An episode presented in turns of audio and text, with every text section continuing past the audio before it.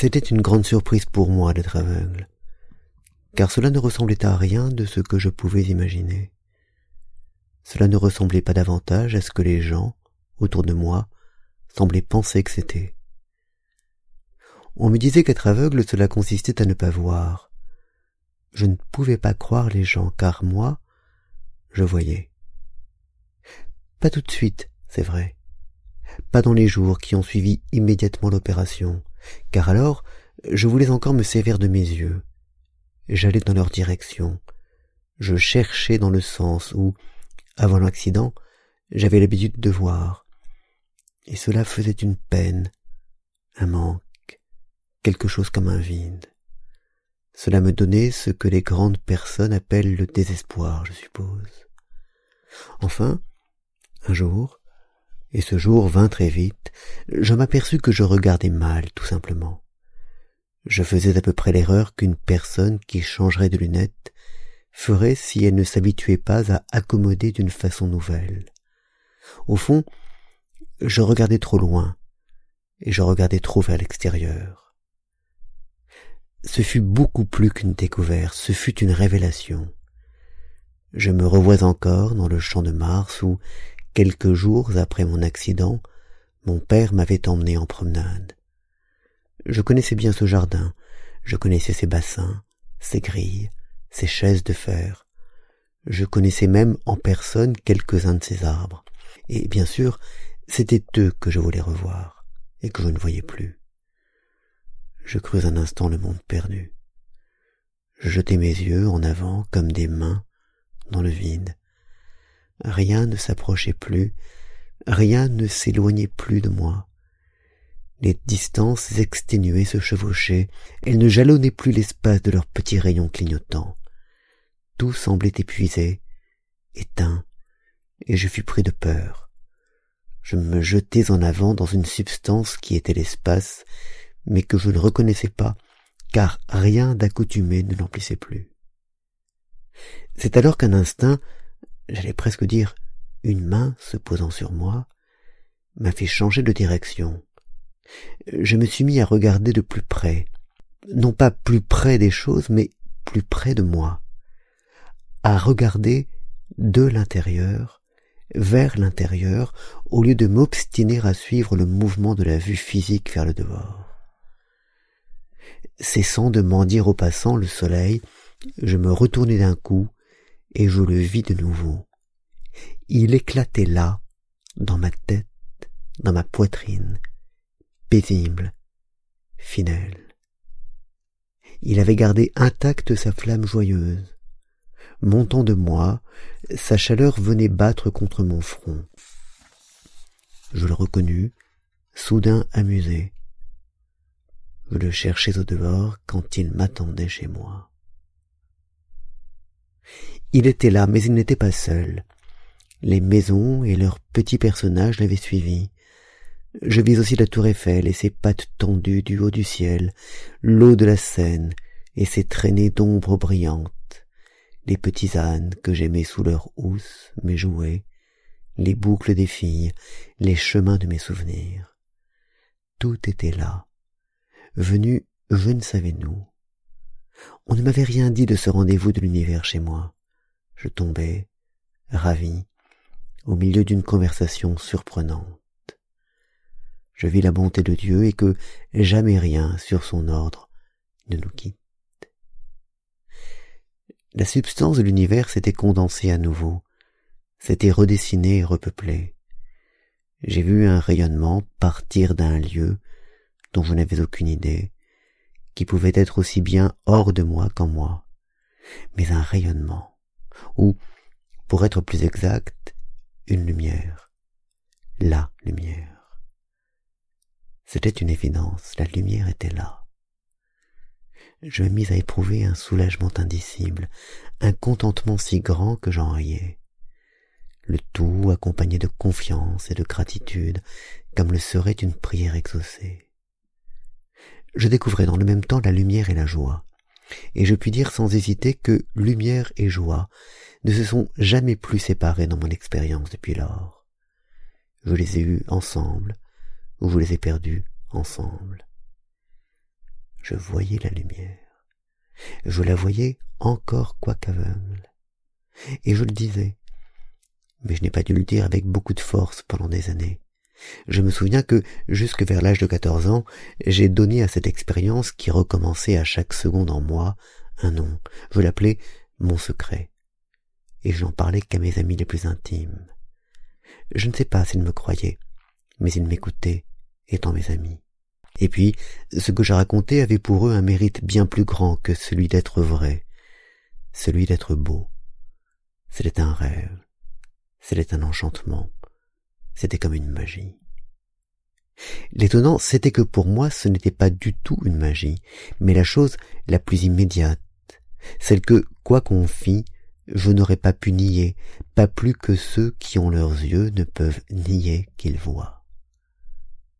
Je n'étais pas la lumière, de cela je me rendais bien compte. Je baignais dans la lumière. Elle était un élément dont la cécité m'avait tout à coup rapproché. Je pouvais la sentir naître, se répandre, se poser sur les choses, leur donner forme et se retirer.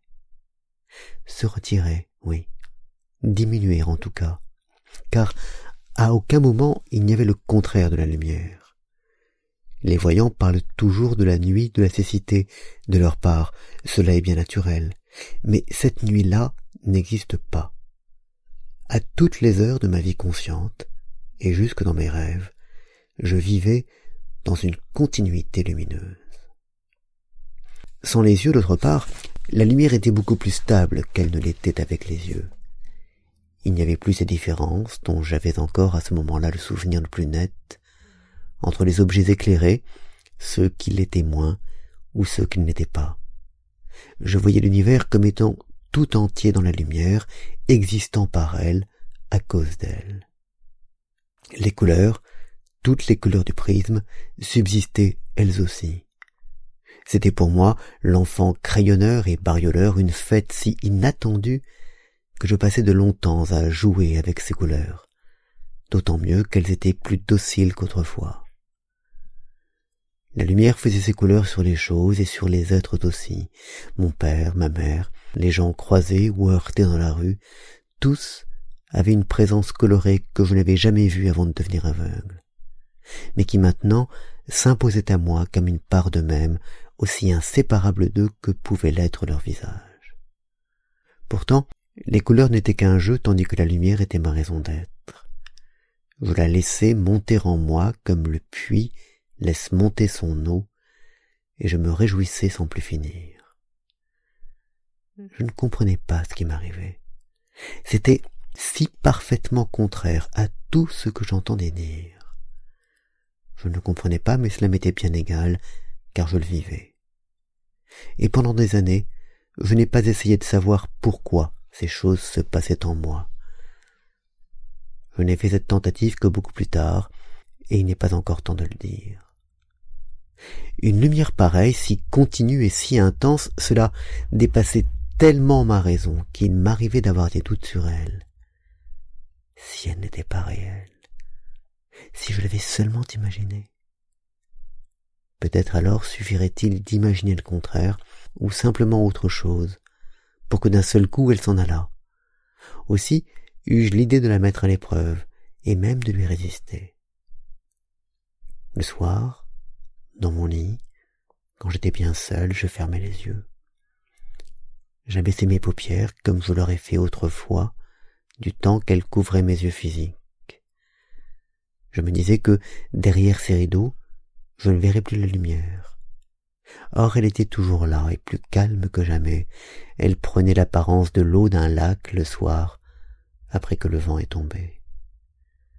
Alors je ramassai toutes mes énergies, toute ma volonté. J'essayais d'arrêter le courant de lumière exactement comme j'aurais essayé d'arrêter ma respiration. Il en résultait aussitôt un trouble, ou plutôt un tourbillon. Mais ce tourbillon était lumineux. De toute façon, je ne pouvais pas maintenir cet effort bien longtemps, deux, trois secondes peut-être. Je ressentais en même temps une angoisse, comme si j'étais juste en train de faire quelque chose d'interdit, quelque chose de contraire à la vie. Tout se passait comme si j'eusse besoin pour vivre de la lumière au même titre que de l'air. Pas moyen d'en sortir vraiment. J'étais prisonnier de ces rayons, j'étais condamné à voir. Tout se passait en moi. L'espace peu à peu s'était vidé de son contenu. Les flots de couleurs qu'il transporte, chassés du dehors, reflués, venaient se briser en moi. Là, tout d'abord, il ne rencontrait rien sur quoi se fixer. Il s'étalait en nappes paresseuses, parcourait d'une extrémité à l'autre capricieusement le champ entier de ma conscience. Des taches troubles naissaient çà et là, et des cercles et des figures sans visage, et des ébauches de formes imprévues. Puis de courtes scènes prenaient vie, des rampes de petits feux clairs, des gouttes de soleil couraient en ligne transversale. Il pleuvait partout de la clarté, plus un reste de nuit. Tout était d'or et d'argent, comme si, des couleurs, je n'avais su d'abord recueillir que les plus aigus, les plus précipités. Au dehors, c'était désormais le vide. Au dedans, toute une forêt de lumière. Je de regarder longtemps avant de m'accoutumer à cette lumière sans ombre. Au moment d'écrire ces lignes, je viens de refaire la même expérience avec le même résultat. Si ce n'est qu'avec les années, la source originelle de lumière s'est encore renforcée. À huit ans, je sortais de cette expérience rassuré, je renaissais à la vie. Puisque ce n'était pas moi qui faisais la lumière, puisqu'elle me venait d'ailleurs, elle ne me quitterait plus jamais. Cela éclairait en moi. Et moi, je n'étais qu'un lieu de passage, un vestibule pour cette clarté. Cela voyait en moi. Pourtant, il y avait des cas où la lumière diminuait au point presque de disparaître. Cela se produisait par exemple chaque fois que j'avais peur. Si, au lieu de me laisser porter par la confiance et de me jeter à travers les choses, j'hésitais, je calculais, si je pensais au mur, à la porte entr'ouverte, à la clé dans la serrure, si je me disais que toutes ces choses étaient hostiles, allaient me cogner, me griffer, alors infailliblement, je me cognais, je me blessais. La seule manière commode de me déplacer à travers la maison, le jardin ou la plage, était de n'y pas penser du tout, ou d'y penser le moins possible. J'étais alors guidé. Je circulais entre les obstacles comme on dit que les chauves-souris font. Ce que la perte de mes yeux n'avait pas su faire, la peur le faisait. Elle me rendait aveugle. La colère et l'impatience avaient les mêmes effets. Elles brouillaient tout le paysage. Une minute plus tôt, je connaissais exactement la place de tous les objets de la pièce. Mais si j'entrais en colère, les objets se fâchaient bien plus que moi.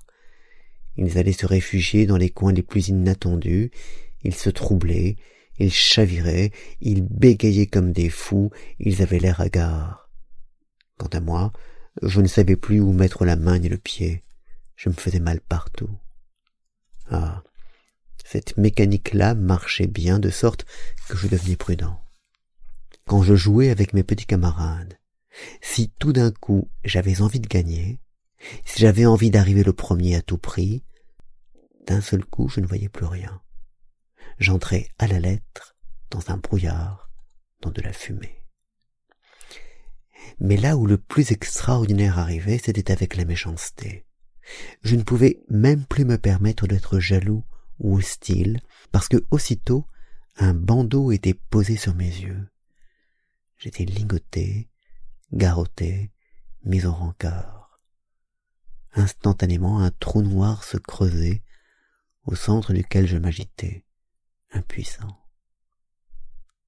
Au contraire, quand j'étais heureux et tranquille, quand j'allais vers les gens avec confiance, quand je pensais du bien d'eux, j'étais payé en lumière. Rien d'étonnant si j'ai aimé sitôt l'amitié et l'harmonie. Muni d'un tel instrument, qu'avais-je besoin de la morale? Il me tenait lieu de feu rouge et de feu vert. Je savais toujours où l'on passait et où l'on ne passait pas. Je regardais le grand signal lumineux qui m'apprenait à vivre. Même chose avec l'amour.